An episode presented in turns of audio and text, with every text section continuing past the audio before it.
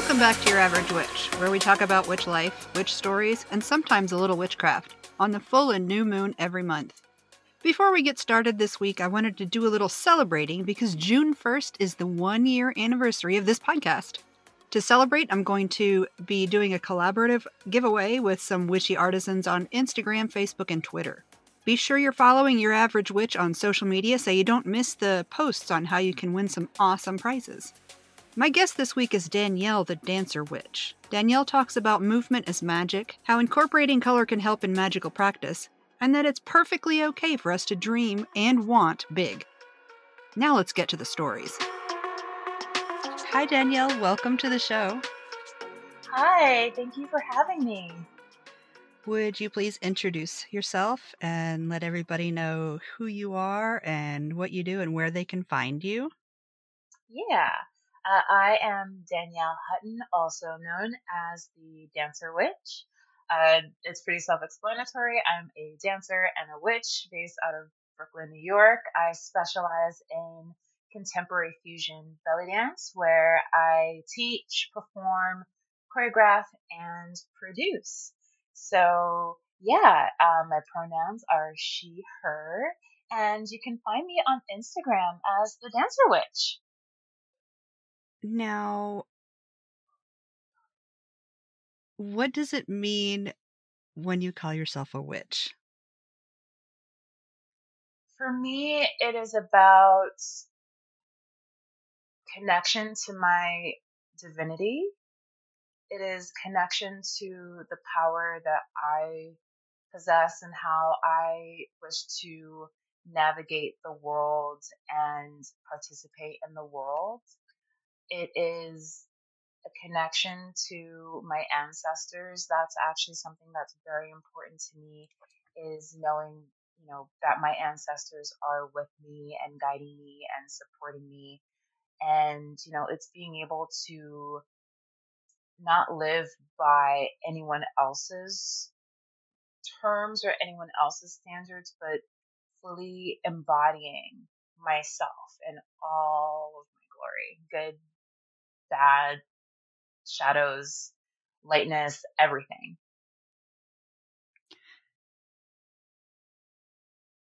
Do you use dance and movement in your practice? Oh, absolutely, absolutely. Um, the first kind of real foray into that was through ecstatic dance. I lived in the West Coast for for a year back in 2011, and that's where I found ecstatic dance.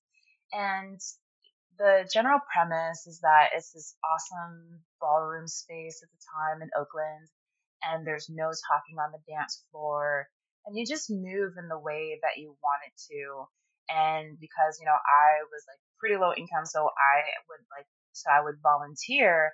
And one of the things that I would love to do was set up the altar space as a way to kind of set the, the ritual, set the circle for, for dance and seeing what comes up. And I've had quite a few very powerful moments, um, from connecting with people without using words to kind of feeling like there was this, um, outer presence is kind of coming into my body and, and and I'm allowing my body to be used as this this vessel, uh, for lack of a better term. And so um, it was something that always stuck with me for a very long time. And I couldn't quite pinpoint the moment that I decided that I wanted to incorporate choreography as a part of my spell work, but um, I just thought to myself, you know, it, it would make sense. You know, there is such magic in the ability to move. You know, we're always like in this state of, of achieving flow state, you know, whether it is through writing or creating art or working out or dancing. And so, like, of course, it would just make sense that dance and magic work hand in hand with each other. With, uh, with each other. It's so interesting to find how different witches find their flow because mine is with metalwork and jewelry. Yeah. And I have tried with dance some, but mostly it's metalwork because it's so intricate and complicated and it helps me get out of my brain. But I, I love hearing about how different we all are in that, but that we all do it. Yeah, and the thing that's really cool is that, especially when you're thinking about um, choreography creation, you can really start to see how all of the elements work together in order to, in essence, create this big ritual, you know, this big spell. You know, you have earth, which is not just your physical space, but it's also your body and the shapes that you're creating with your body. Um, fire is is the passion, it's the drive, it's that inner will to to create. You know, water is kind of trusting in in your movement, trusting into the choices that that you're making in the moment. And then air, you know, it's all about the communication, like what it is that you're projecting outward into into the universe, you know, that that you're asking for. So for me, it was just something that that made so much sense, and it was like, why why not use it? Why not? Do you have any daily rituals that you'll share with us? Yeah. Um, so to give a little bit of backstory, I have been doing this work called Central Movement Manifestation, and it was organized and facilitated by Sarah Beyer, who's absolutely amazing human being mm-hmm. and artist.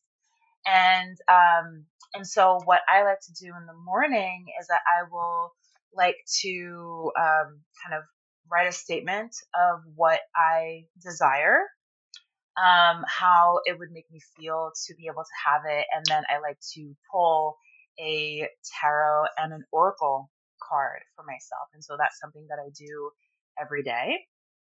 Um, I also journal. I love writing. I love journaling.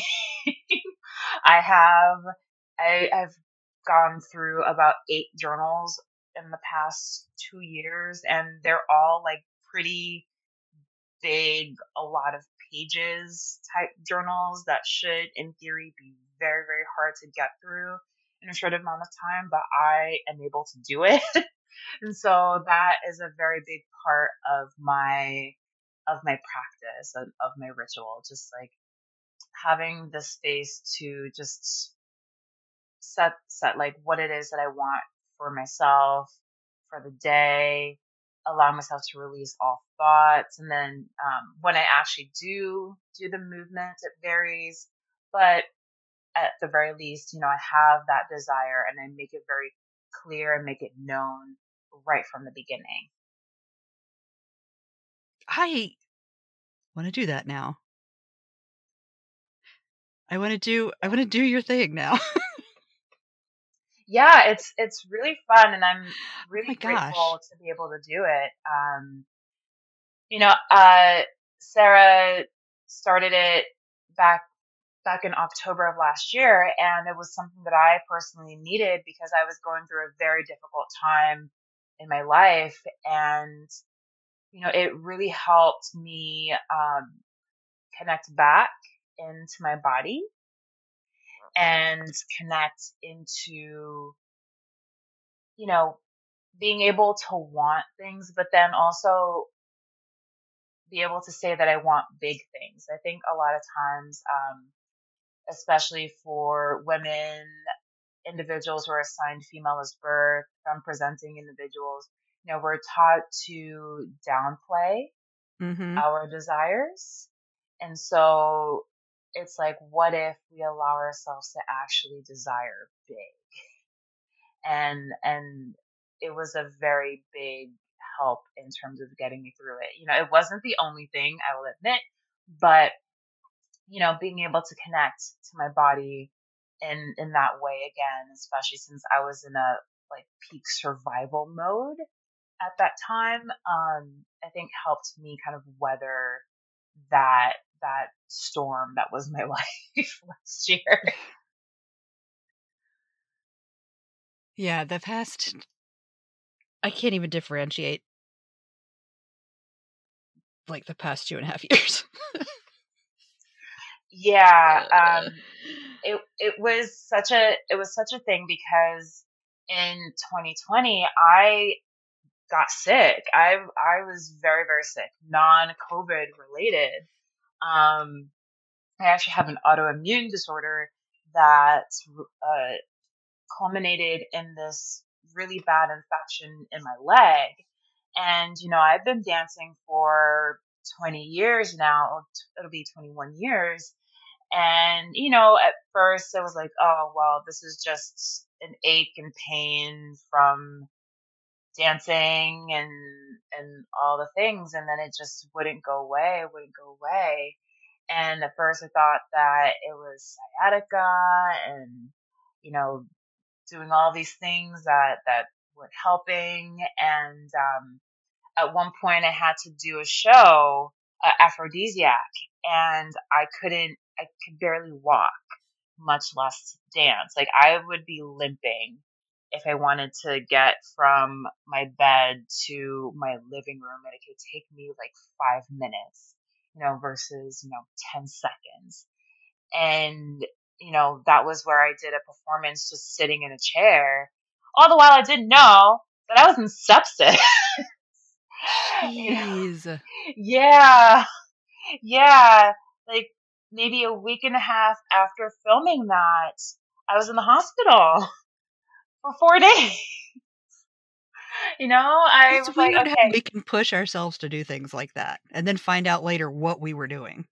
You know, and the funny thing was that in 2019, I was just saying, you know, I'm getting tired. I'm getting tired. I need to to scale back a little bit. I need to be more discerning about the shows that I do because, you know, it this is this is being very draining. And you know, of course, that is very much like the body's signal of like rest, rest, rest. But then, you know, I didn't. I kept going until collectively the universe was like, uh, nope, yeah. we're, we're not doing anything. Look, I And told then you it all, once. and then, you know, and then it all came to a head. And, and it's not to say that like the universe caused my illness or anything like that. Like I'm aware that what I have is genetic. Um, but it was kind of interesting that in the time that, that I was saying like I'm tired and I want to rest was also the same time that, that my illness came to a head. And of course, like after I was first, after the doctors first found out what was going on, um, I was not allowed to dance for, um, for two months until I actually had to have the second surgery to in essence fix everything. And then it wasn't until about October that I started dancing again because I, I got sick around the end of April, early, early May. And then it all came to this big thing like at the end of May, early June. And then I was in the hospital for four days and I mean, it was it was a whole ordeal, and then my doctor is like, "Yeah, like we've got to have surgery." I, you know, we've been trying to hold off on it, but the reality is that your case is probably one of the most severe that I have in all my years being a doctor, and I'm like 37, going on 38, and and you know I I did not have a whole lot of pain or anything like that, but it was just it was severe. So, you know, it it was definitely a, a challenging thing to like not be able to move all that time. I imagine. Ugh, it was it was hard. It was very, very hard. Um but then, you know, when I did that performance, just sitting in a chair, uh, one of my friends said to me, like, that was one of the best things that you've ever done. You know, just having this limitation of like, I can only work with my arms and my upper body because I had no ability to use my, my legs or my hips because I, it would be super painful. Yeah, that would be really bittersweet for me to hear. Yeah. I mean, and like, I'm grateful for the rest And, you know, I'm grateful that we're able to figure it out before things got even worse. And, you know, and now I have this ability to dance and, and lift and, and that feels really good and I don't take it for granted because I I know that it I could have lost that ability altogether. Now, you said genetics, which makes me think of family, and then family makes me think of your statement earlier on ancestors. Do you have very much of a family history with witchcraft? Interestingly enough, no. or at the very least, I am the only one that's very open about it. Um, my my grandmother was a was Christian. Um, my aunt's Christian. My mom's not really a practitioner. Um, I grew up in the church, um, an Episcopalian uh, church, and so that's kind of what it was for me. And then, interestingly enough, um, like many millennial girls, I saw the craft when I was yeah 10 or 11. And it it resonated with me a great deal. Um, you know, like just having that ability to take the power into your own hands. And in a lot of ways, like that, that resonated a lot. And then um, when I was in junior high, I remember going on this school trip, and one of the girls that I was rooming with had a book on witchcraft, and you know she was kind of like, "Oh, we should create a coven. We should make a coven." And I was like, "Yes." um, you know, unfortunately, nothing ever really like came from that, but you know, it was something that that really stuck with me but, you know, because my, my family as a whole is very, I don't, I mean, they're Christian, but they're not the like repent or go to hell type. Like they're not, they're not that kind of a Christian, fortunately. Um, like I, like I still was kind of finding my way. So I, I didn't feel comfortable or safe being open about it then or having that desire to explore my spirituality in that respect. Um, and so it was something that like I kept hidden to myself for for a long time and then I would just kind of dabble in and out, in and out. But then interestingly enough, it my first tarot deck came from another belly dancer. Hmm yeah. Um, it's so funny how this that the the worlds intertwine. that with those two specifically. Yeah. So so there was this old um forum called Bhuz B H U Z dot com, and that was strictly for belly dancers. And this will tell you how long I've been in the game to be able to like remember that website. Um, and I don't remember what really compelled me to do it, but she had a couple of tarot decks for sale and I was like, you know what? I, I, I want to buy one. I'm, I'm very curious. Like, I'm curious. Like, I, I want to, I want to get one. And I don't remember, uh, what deck it was that I got, but it was something that just like stuck with me. And then she and I would just connect on on tarot decks and we would talk about like decks we liked, tech decks we didn't like. We would give each other readings and things like that. It was like such a such a powerful thing and to be able to kind of have that connection via dance though like in a different way it almost felt like it was something that was meant to happen you know i think um i was my calling as a witch came from dance. Like that was part of me. And it was only a matter of time before all of that come, like gets to come together and just really show itself in its brightest. Like it still took even more time because I think I I connected with her back in like 2007, 2008, but then, you know, I found ecstatic dance in 2011. Um, you know, it still took time for me to kind of find that bridge.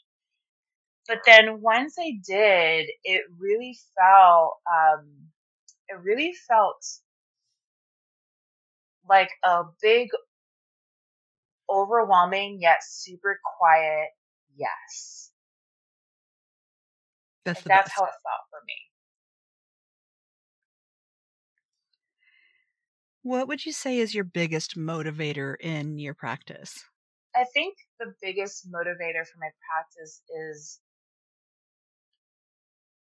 the desire to live my life in my own way, on my own terms, and not having to answer to anyone else. And, you know, as I mentioned, I'm pretty open about being a witch and things like that.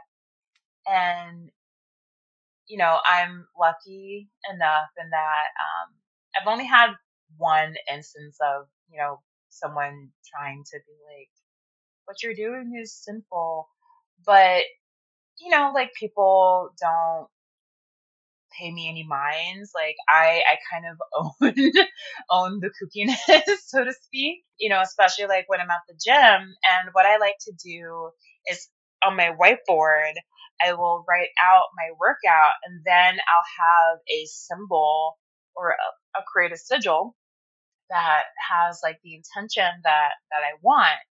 And, you know, the coaches will come by and be like, oh, what does that symbol mean? And I would just simply say, oh, it's just an affirmation that I need for myself. And, you know, I don't tell them what exactly the symbol means because, you know, obviously that's private for me. But, you know, I say it and they're like, okay, that's cool. You know, I, I rock with that. Or, you know, like sometimes I've, I've joked about like, oh, if you need somebody to get out of your hair, like, you know, I highly recommend, you know, doing the freezer spell, you know, just you know that that sort of thing. Yeah. you know, I'm just I'm just very like matter of fact about it. You know, I'm I'm and like my community, like that the crew, like they they're completely aware and they're cool with it. Um uh I even offered to make like a protect like a protection slash safe travels like mini jar for an upcoming trip and you know and and he's like, yeah, I would totally appreciate it, you know, that sort of thing. And, and yeah, it, for me, it's just like being able to just be myself and, and not have to apologize for it. Cause I think growing up, I, um, I was kind of trying to fit into other people's expectations of me. But then, you know, at the same time, it's like, why does it feel like I'm a kid playing dress up? and not, you know, not feeling like myself, whoever myself was at the time. I always felt like I had to apologize for existing. Yeah. Yeah. Um, for being yeah, for being who I was and apologize. For, sorry, well that's I'm sorry this is who I am and it's not what you needed me to be or expected. Yeah.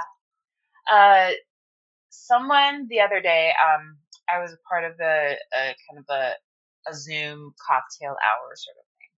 And this individual said something very powerful that resonated with me. And they said, pleasure is an act of resistance. And I was like, yes. mm.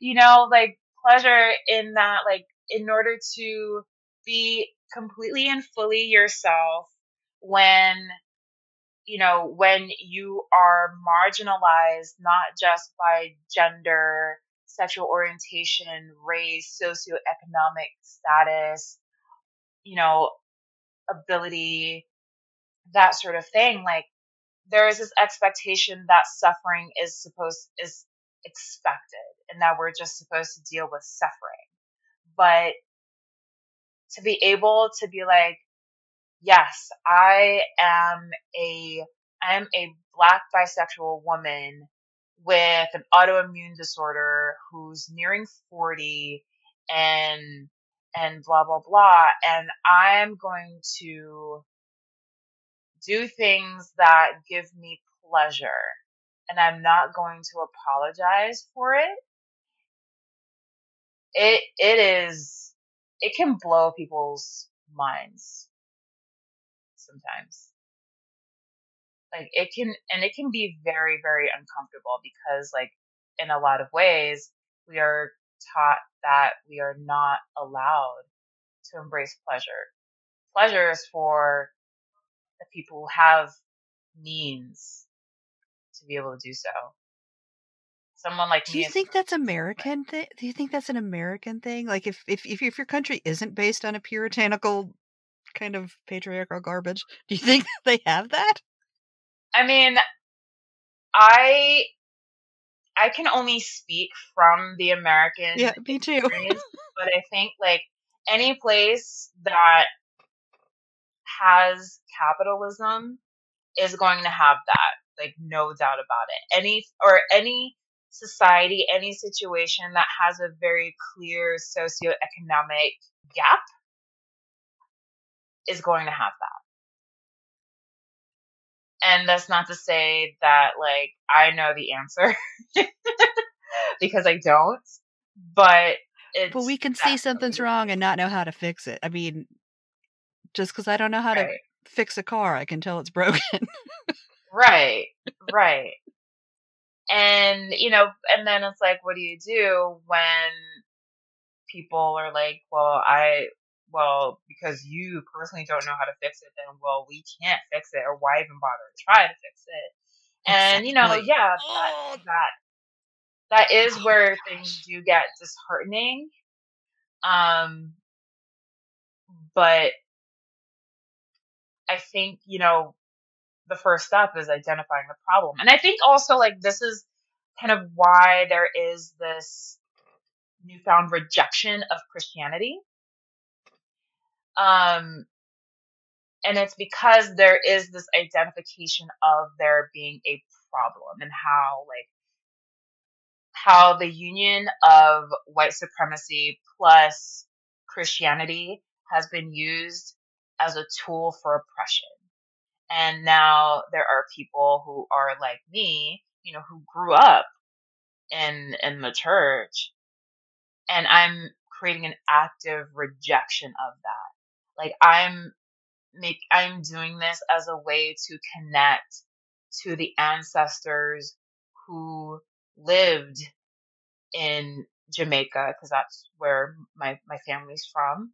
Um, the the ancestors who were on the boats, the ancestors who who died and had their bodies thrown overboard because they're the ones who matter to me.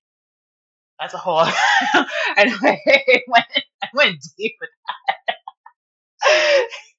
That's what I like. I like hearing Yeah. important things and meaningful things. and so I, I think part of part of being able to connect back to witchcraft and when I say that it's it's about honoring the ancestors, it's like I mean it's really going back to honoring the ancestors, honoring, you know, honoring the people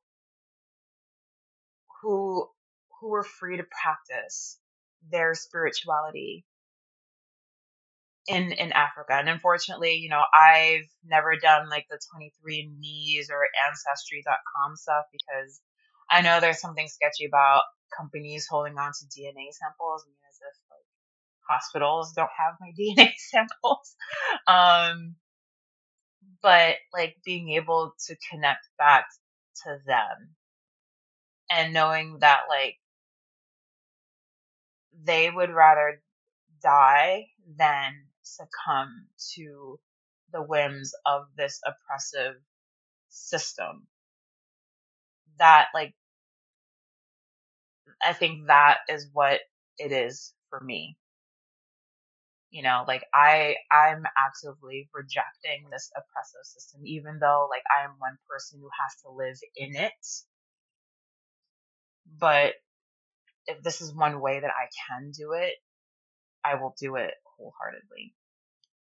It seems like intention is like what everybody's talking about lately and like, oh, well, you, all you just really have to do is just mean it. yeah, I mean, I think it's just one of those things that um, I almost feel like it's witchcraft 101 where it's like, yes, you know, any, you know, any spell, you don't have to like have big elaborate rituals, right? I don't do elaborate rituals. Like my spell work comes when I'm dancing slash choreographing or when I'm working out. But it can't always just be like, okay, here's this intention, but then I'm going to sit around and do nothing and wait for this intention to happen. Right? Like you've got to be able to have that space to to actually do the do the practical work, do the the legwork, you know? So like let's say I want to create a spell to invite love into my life.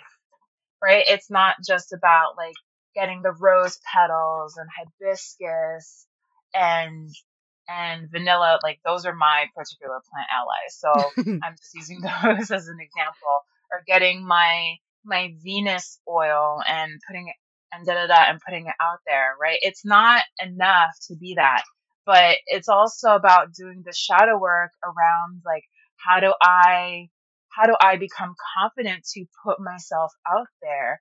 How do i um how do i make you know make make myself have the ability to to speak with clarity and and to be able to be confident enough to express interest in in somebody.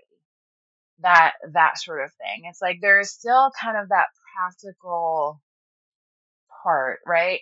Or like they want to go out on a date and you do that love spell but then you're still sitting at but you home. never leave your house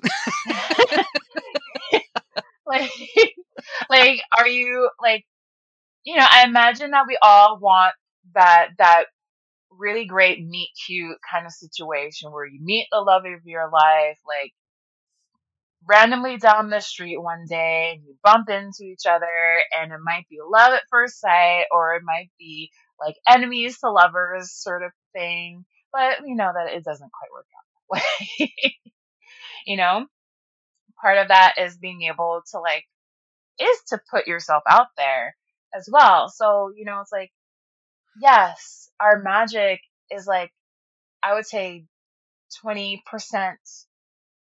actually no, I don't want to say 20% prayer.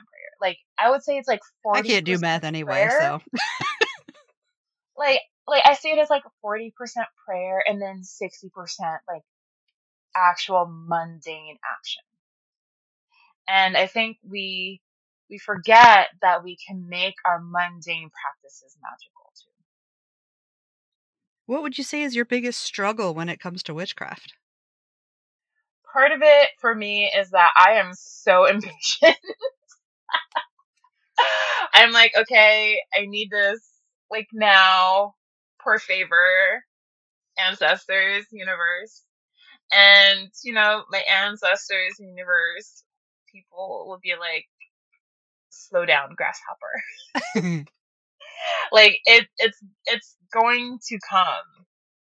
Or like, or I'm, at- or I'll be like, can you give me a sign of something? And you, you know, and you're kind of hoping for like some major big sign for something. and it might end up being something like really tiny or where it's like is it is that is that the sign? I don't i don't know. I don't know what it's trying to say right now.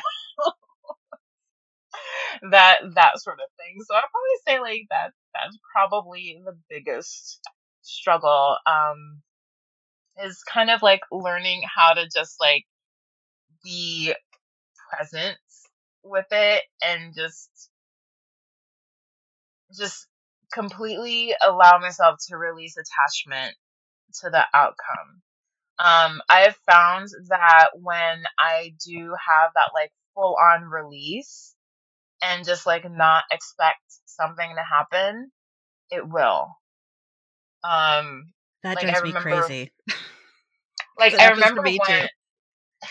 Like Sorry. once I like no no worries. Like once I said to a friend of mine like, "Oh, I'm very curious about this individual. Like I am I would I wonder what it would be like to like go out with him or something like that." And so I just I said it, but I didn't really like think too much about it. It wasn't like the the biggest thing in my world in that situation. And then I think like two months later, we like we were just like connected a little bit and things got like really flirtatious and really really interesting and I was just like, "Oh, okay." Like okay. I mean, like it, it did not work out in the long run, which is a good thing ultimately. But it was one of those like I just kind of said it and didn't really like think about it. I wasn't like, "Oh, notice me, notice me, notice me, notice me." I was like, "Yeah, okay, yeah, I'm very curious. Eh, okay." And then just kind of like went about my business and then yeah. What is one of the witchy things you geek out about? Okay, okay, all right. like, I love when like people are excited about this stuff. like this is so serious but I like I am standing up. I stood up. So, um, I've always been like a very visual person. Um, I like color is just one of those things that that resonates with me so much. Like I have like I have a ton of fountain pens. I have a bajillion different colors. Like I have like how many variations of blue can one person have? But I have a lot of variations of blue. But the thing that's really powerful is that each color has its own significance, right? Has its own interpretation. Um, to kind of go into like color psychology and and branding, like different colors convey different moods, which is why when we look at different brands, they have very specific colors. Like a lot of food places, you'll hmm see red, red or yellow because they're very appetite stimulating colors. Um, hospitals, insurance tend to be blue because it's all about like quote unquote safety. Uh, you know, anything that tends to be like financial is green for obvious reasons. Um, that, that sort of thing. So there are all of these kind of like psychological influences that color plays into how like we engage with different brands and different products, that sort of thing. And so, if we want to go deeper, it's like, how can we then use color as a way to help magnify our intentions, right? And of course, there are generally accepted correspondences, like red is lust, passion, anger, rage, um, desire, sex. But they can also mean whatever it is that you want it to be. Like for, you know, for some people, red can very much be a, a sexual power color for them. It is not for me. My sexual color is blue. like, like I, I feel sexiest when I wear blue right? But then blue is a color of intuition, um, along with purple. Um, it is a color of like safety, comfort, healing, um, that sort of thing. Like yellow is vibrancy, lightness, sunshine. It can also, it can also be coward, coward, cowardice, Oh that sort of thing and but then it's like when you create like your own particular correspondences you can then think about like how you can use color in into your work like let's say you want to create a a money sigil you know you can obviously use green because green often signifies money our paper like our physical like paper of money is green and at least in the United States, right? You could also use brown because money, currency, that's an earth quality and brown is an earth color, right? That, like, that sort of thing. And so for me, like, I always think about, like, what color do I want my costuming to be? Cause that definitely matters. And then also, like, what color do I want my lighting to be? Because, like, I can allow for a color like purple, which can which can be like which is a, a color of royalty. Um, which is why, side note, you will never see a flag that has the color purple in it because purple dye was extremely expensive and you could only be like absolutely wealthy to have purple dye back in the day. But like when you like I can kind of see purple lighting as like like an intimacy, but then it's like an intimacy to a spiritual experience. So like I have a, a piece that is about one particular vulnerable aspect of myself, this one, uh, and it's something that is kind of my connection between like the, the physical space and the spiritual space, but it's done through like a sexual place. And yeah, the lighting, the lighting is purple and that's by design, that sort of thing. And so it's really cool to be able to incorporate color into my magical practice because it then, my magical practice and also my choreographic practice because then it creates just this full on experience. Full on. And I'm, I'm very thoughtful about that um, not when it, not only when it comes to choreography, but also like that union of choreography into a magical practice. I feel like I'm in a class. this is so neat. Oh like God, in a good is, way. it is, it's so cool. It is so cool to think about. Um, and even from a choreographic standpoint, like it's all about and and and I think it works with every like just like in a spell. You want to make sure that that the tools that you have all make sense with each other. Right?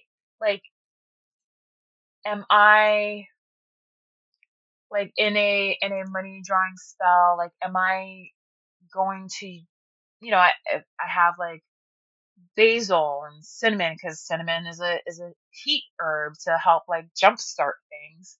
Um, but then am I going to add lavender to that? That might that might not make sense. Like if if your personal correspondence allows for that, awesome. For me, it wouldn't make sense to like add lavender to a money drawing spell. Although I can see I can see why you would but I almost feel like lavender would almost slow it down, and Yeah, especially if you have cinnamon yeah. that's trying to heat it up, um, you know, to make it to bring it quicker.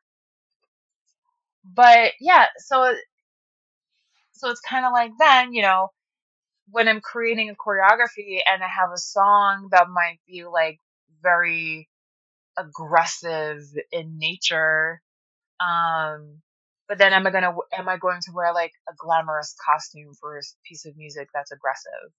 That doesn't make sense. It doesn't jive.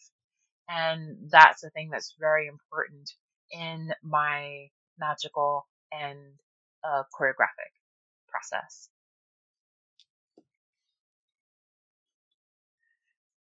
I want to change track a little bit. Sure. Is there anything that you wish was discussed more in the witch community? I'm not super active necessarily in the larger witch community. I think one of the things that really kind of irks me sometimes is um is actually around the concept of the rule of 3.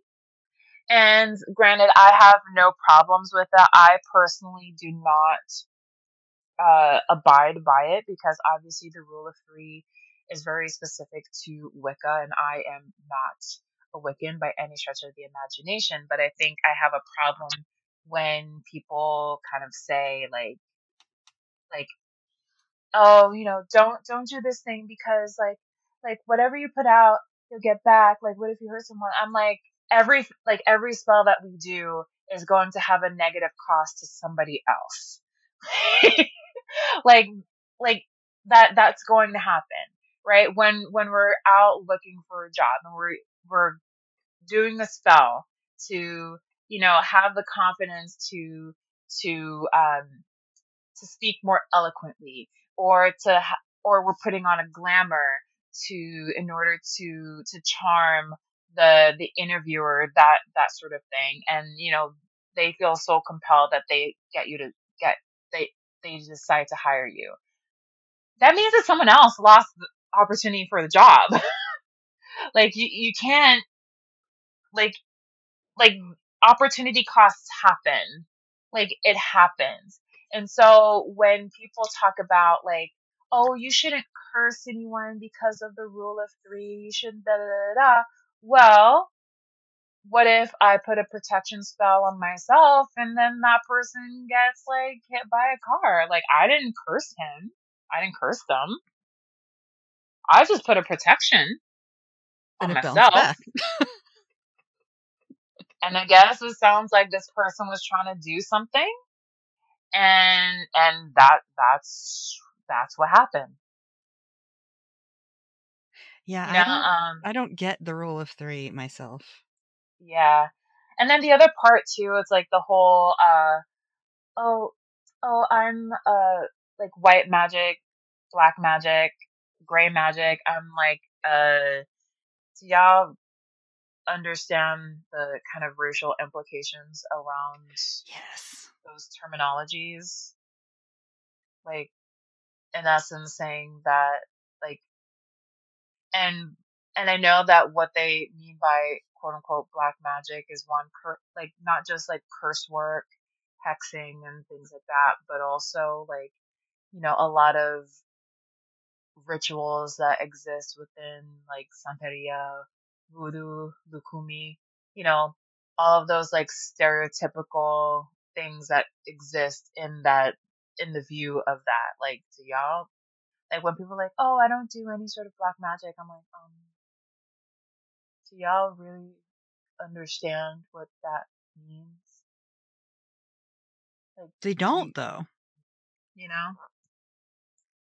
And then the other part too is that there are like the con- the, the conversations around appropriation and um, this is something that's actually very big within the hoodoo space and hoodoo is um, is a very like it's a it's a black American spiritual practice that was done that was created as a way to for people to still have their practices while creating it under like the image of Christianity. Right? It was done so that like the that enslaved folks were still able to find connection to their spiritual practices. And and you know what happens a lot of times is that there are um you know white practitioners who are like you know can i do hoodoo and and of course like everyone has different schools of thought around it i am not like the end all be all but i personally am like this like that is a closed practice to anybody who is not an ancestor or sorry, anyone who's not a descendant of the transatlantic slave trade. And I'm not just talking about going into the American South. I'm also talking about going into Jamaica, going into Haiti, to the Dominican Republic, um, Cuba, like the, the Caribbean as well, because that happened there too it shows up differently, obviously, than in the American South. But, and so like, for example, um, in Jamaica, it's called Obeah, which is a highly, highly, highly secretive practice. Like it is super closed. I've never right? even heard of it, so. Yeah. Yeah. Obeah is, is one that's like very specific to Jamaica and, and I unfortunately don't know as much about it as I would like to and it's kind of sad because my lineage is from Jamaica. obviously, but as I said, it is a very secretive, it is a very closed practice. And I think it's kind of like there are certain things that just don't belong to you that that you should not have access to because it was created in response to an to an oppressive system right and so am i gatekeeping sure maybe but yeah i think just like you have like you have your your folk magic like you have it I think there's a honor difference that between gatekeeping and protecting. Like everything isn't for everybody.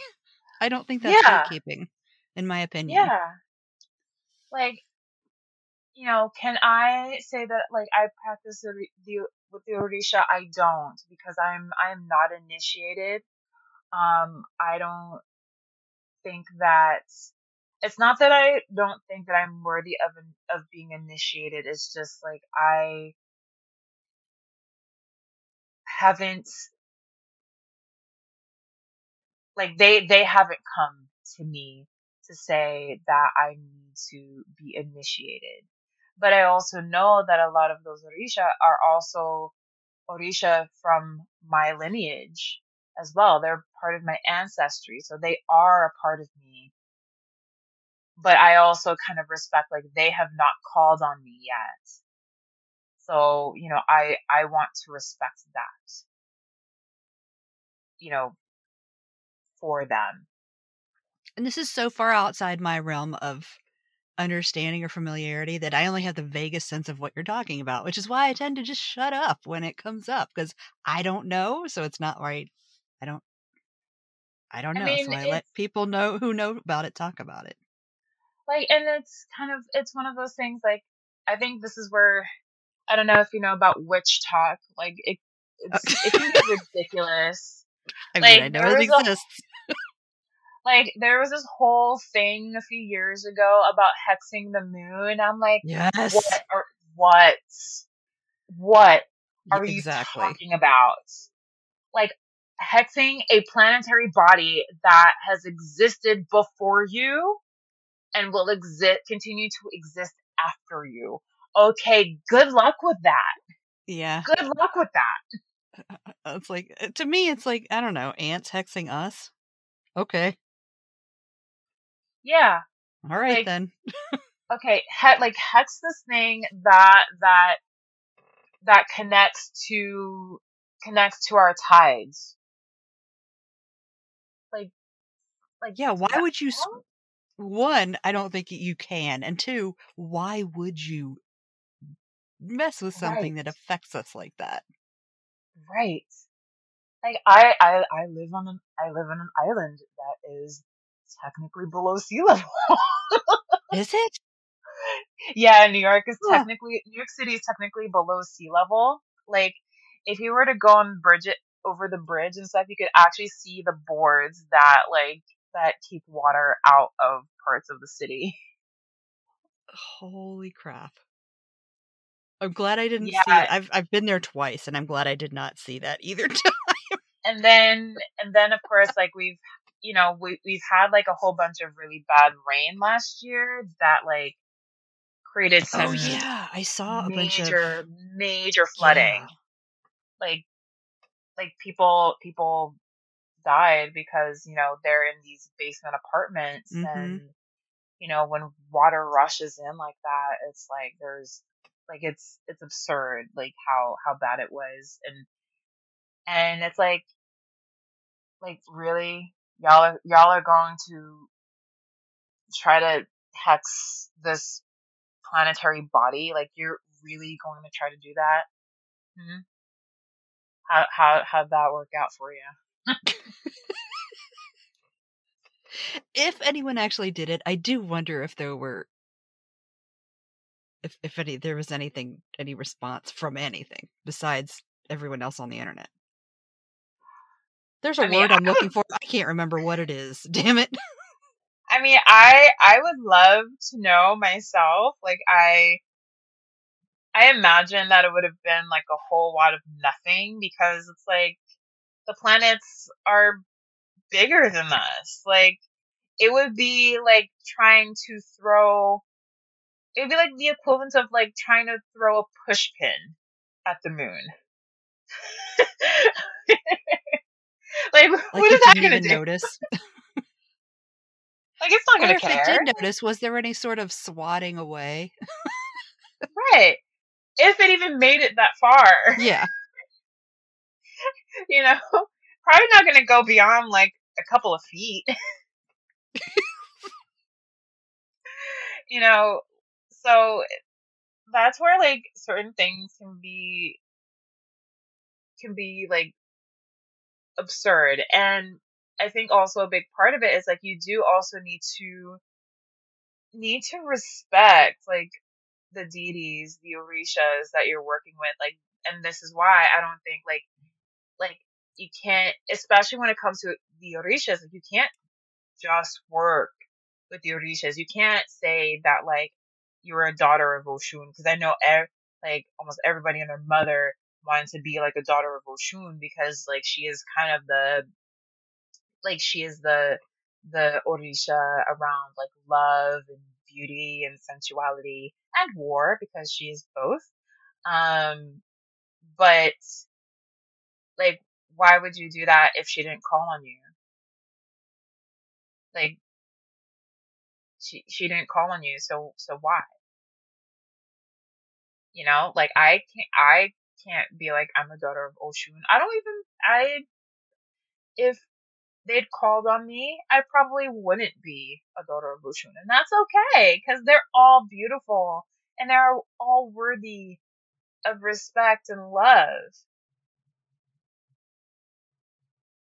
But you know, a big part of it is just like respecting where respecting where it comes from, respecting why it was there. It's like respecting the fact that like like knowing that Christianity has been used as an oppressive tool and that like enslaved folks have had to create something that allows them to still find connection to their root spirituality without the fear of getting killed. Yeah. it's it's a big thing. It's a very, yeah. very big Yeah. I mean Dang, now I don't feel like it another question.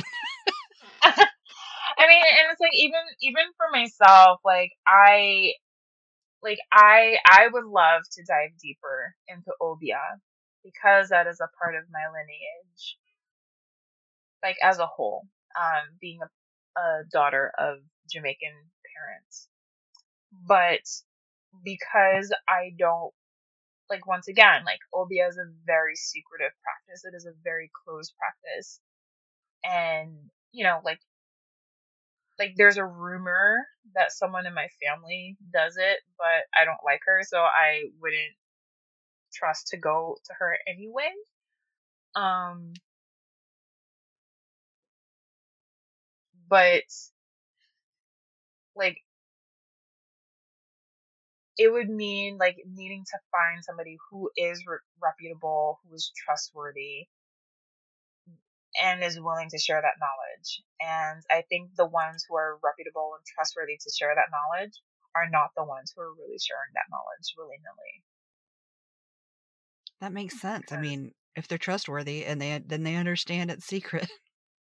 Yeah, and they understands like the big implications around sharing that knowledge to just anybody and to then have it be diluted for lack of a better term.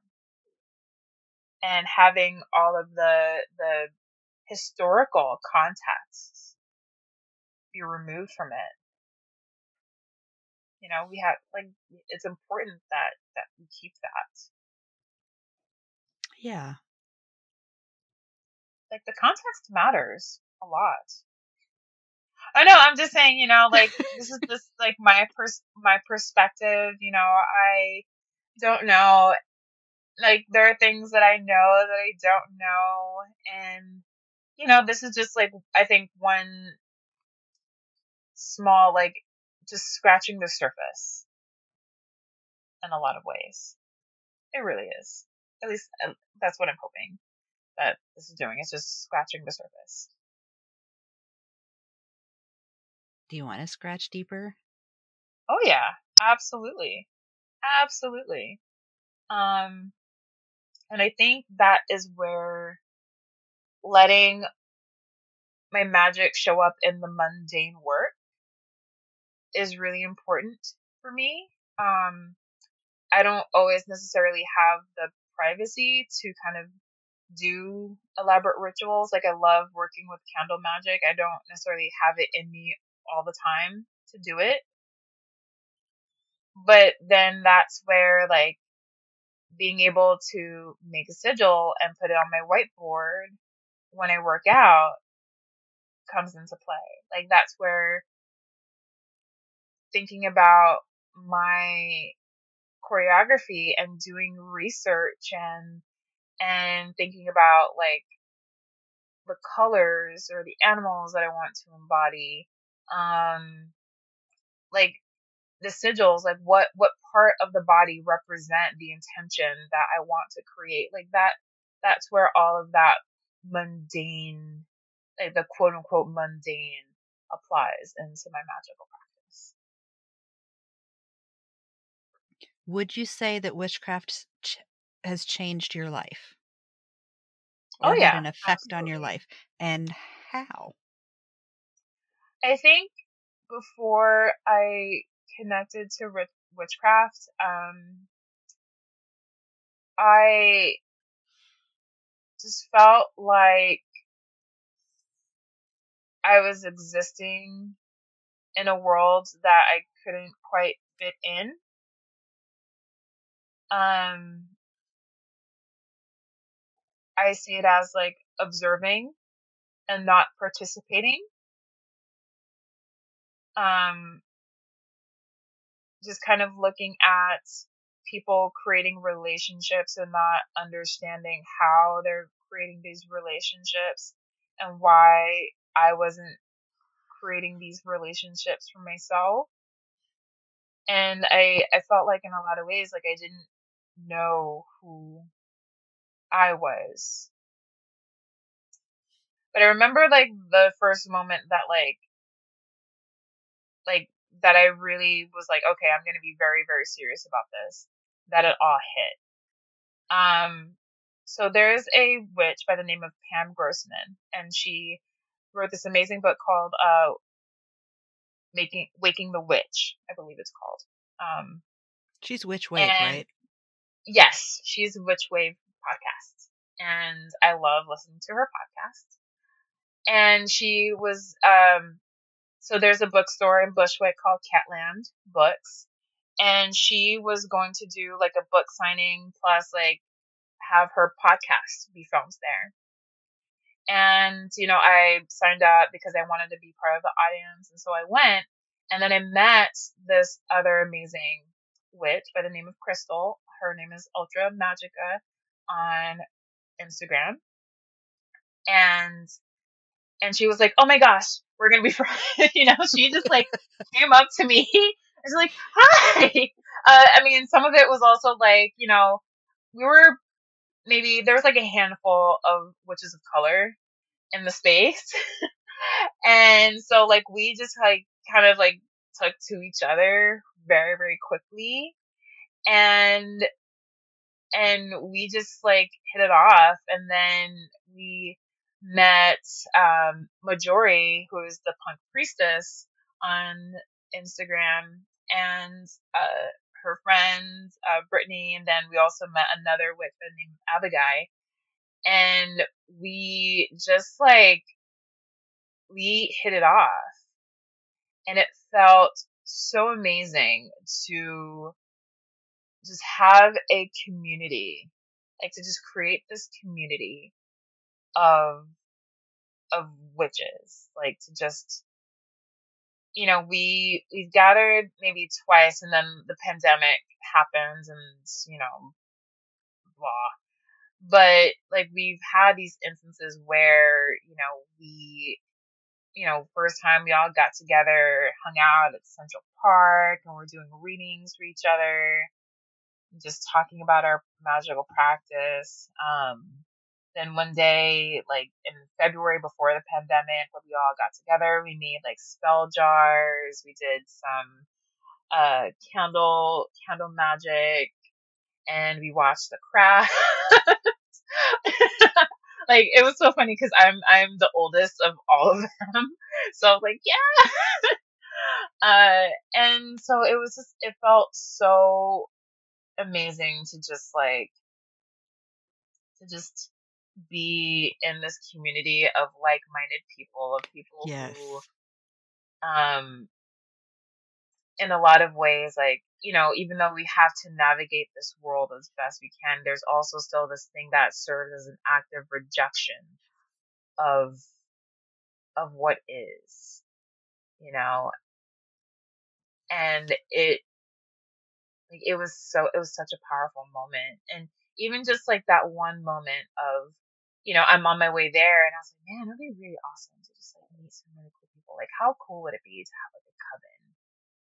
And then all of a sudden, like, I meet Crystal and, you know, the rest is history. Like, you know, unfortunately, like we haven't gathered as much and, and, uh, one of the members had to move away, but we're all still just like so, so very connected with each other. And, you know, it's, yeah, it's, it's amazing to be able to just like have that and to know that, that it came from being a witch and being able to own it and be unapologetic about it. I love it so much. Yes. I don't know where I would be without it, you know. I really don't. Who or what would you say are the three biggest influences on your practice? Hmm. This is a very this is a very uh this is a hard question actually. Huh. I, I don't necessarily know that I have like influences on my practice. Um actually no, that's not true. Uh one is definitely Pam Grossman. Um listening to her podcast and listening to how so many creatives use their their magic in their art. Um, she had an interview with Tamara Santibanez, who is a tattoo artist, and she talked about how you know she incorporates spells, spell work into her tattoos. I mean, of course, like with client permission and stuff like that. Um, but yeah, like her having that space for people to talk about that was really like pivot like pivotal for me to be able to like dive in to my my journey as a witch. I would say another witch. Okay, so she's actually more of a, a local person. She's not necessarily out there in the public sphere. Her name is Toya and she used to be a belly dancer. I don't think she belly dances as much anymore, but she is someone who is just so unapologetic. Um, she's a root worker. I should also preface by saying, like, but she has been such an influence for me in um in her her practice. Like, she's just so unashamed of it and she has so much wisdom to share that I um I adore her and I'm like so honored every time to like be around her. and actually uh I did a reading with her a few years ago and she did she likes to do this thing where uh she does a like a musical shuffle, like a music message just based on her playlist. and the song that she pulled for me, that that came for me, was Nina Simone's Obeah Woman." Hmm. And so that that stuck with me. And then the the third person hmm like that this one this third person's really hard I don't think have to have aja no i'm gonna say it like aja. Um so aja uh she doesn't perform anymore as far as i know but she uh she was the belly dancer who i got my first tarot deck from. And it was because of her that that I allowed myself to just like go in it and to say like, yeah, I'm gonna do this and just and just like explore explore this and just see what happens and see what what comes out and what what gets created. Who would you like to hear answer these sorts of questions on the show? I would love, love, love if you were to in- interview either Crystal or Majori. So Crystal is Ultra Magica on Instagram. I already followed and, her while we were talking.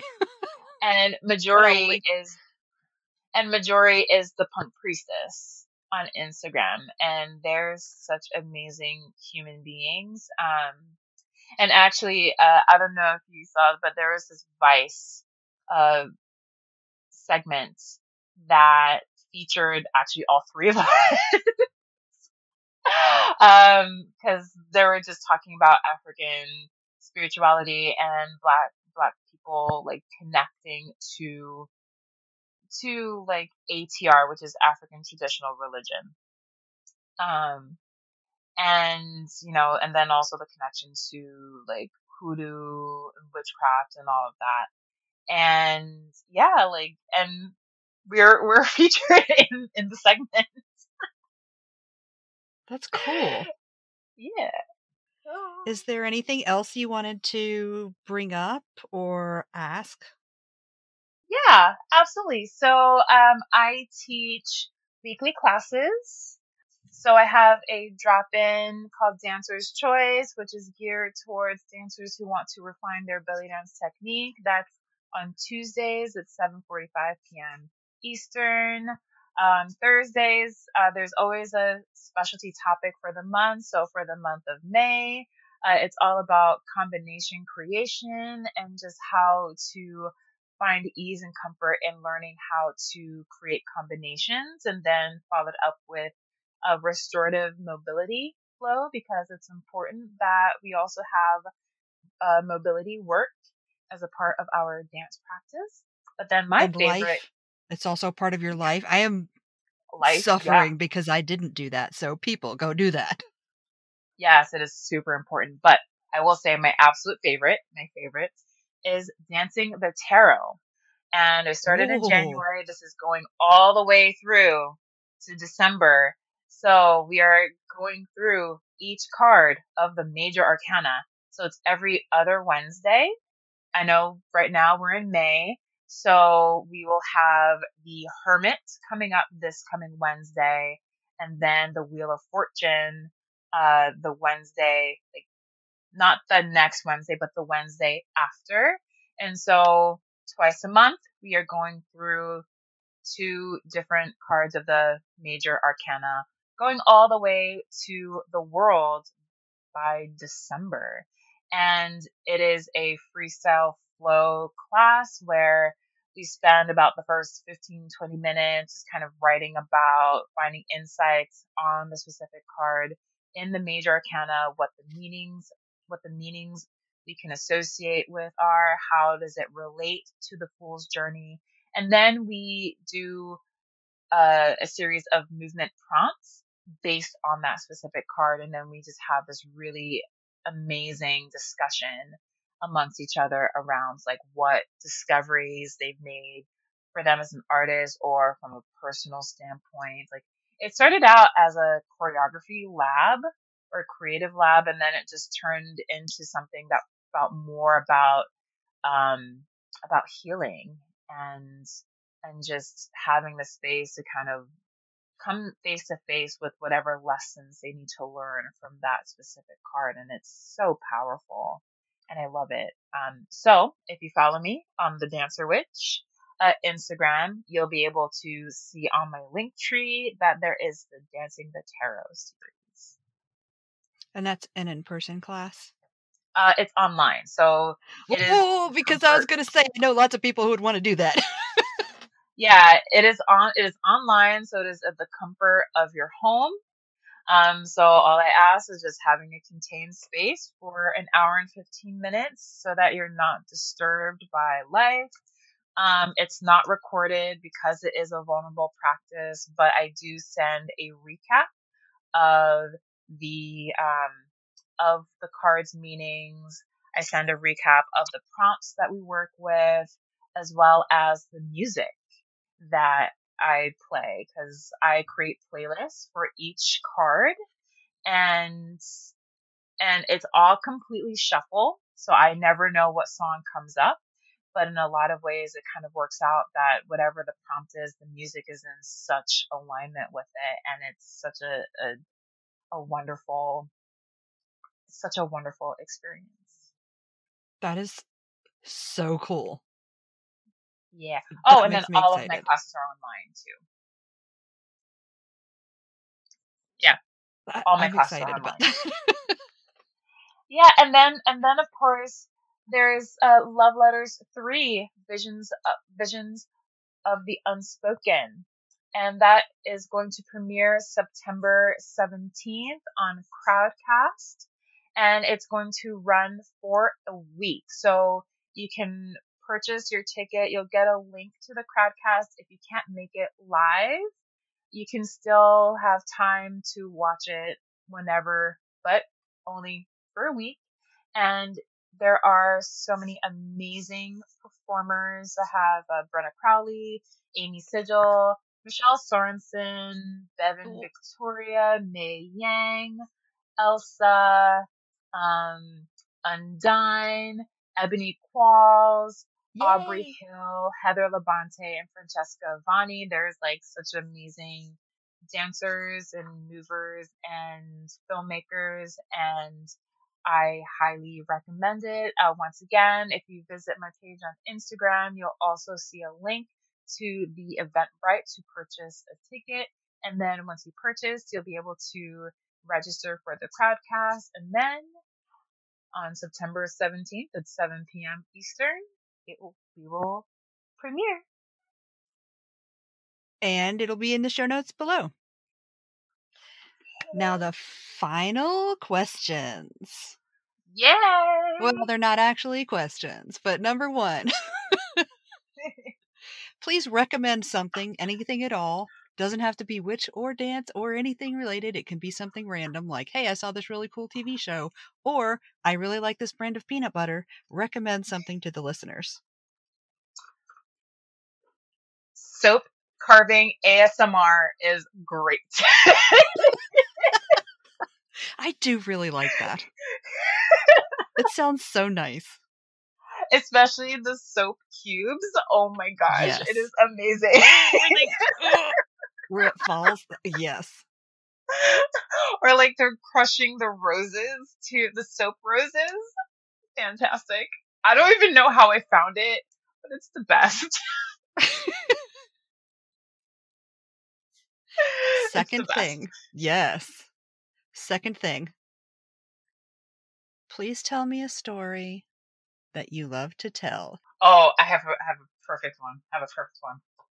So apparently I have I have a move called the Danielle that my friends have declared the Danielle. And it's basically like I have one arm that's curved upwards and one arm that's curved downwards and I have a tilt in my body. And so one of my friends pointed out, like, yeah, you have that Danielle.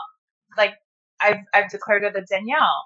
And so on and so, so forth. I'm like, I don't have a move. That's not my move. And they're like, yeah, that's your move. So then another friend of mine came by and friend A was like, hey, do you know the Danielle? This friend Oh, was no. drunk, mind you. Drunk, mind you. All had to do was hear the Danielle, and she went right into that move. I was like, I was like, are you, are you serious? like, and afterwards, I was like, you know what? I'm not going to do that move anymore because it's what people expect. The things that your friends tell you about you. It, indeed, indeed. Well, thank you so much for being on the show and for talking to me. I had such a good time. It was very educational. So it's so much fun. Thank you. Yay! And thank you again for coming, and I will see you on Instagram. Yes, I will see you on the gram. Bye. Bye. Danielle and I actually talked for about 30 minutes more, but for the sake of brevity, I cut it short for the podcast. However, if you want to know the five things that make up the summoning spell to call Danielle, plus a few more interesting tidbits, head over to my Patreon at patreon.com slash cleverkimscurios, where you can hear bonus content from interviews, bloopers, get recipes. You can even sign up for a box of magical items and spells from me every month. I really think you'll like the conversation we had over there, so go check it out. Patreon.com slash cleverkimscurios. It's time for another podcast love letter. This one says, Kim is awesome. I love listening to her interviews, and her voice is so soothing. Her guests are so unique and have such interesting stories and viewpoints. She absolutely deserves this. Thank you so much. I do try really hard to get a variety of people because all my listeners are different, so all the guests should be too. Hey, thanks for listening to this episode of Your Average Witch. You can find us all around the internet on Instagram at Your Average Witch Podcast, Twitter at Average Witch Pod, Facebook at facebook.com slash Your Average Witch Podcast, at YourAverageWitch.com, and at your favorite podcast service. Want to help the podcast grow? Leave a review. You can review us on Amazon and Apple Podcasts, and now you can rate us on Spotify. You just might hear your review read at the end of the next episode. To rate Your Average Witch on Spotify, click the home key, click on Your Average Witch podcast, and then leave a rating. You can also support the show by going to patreon.com slash cleverkimscurios.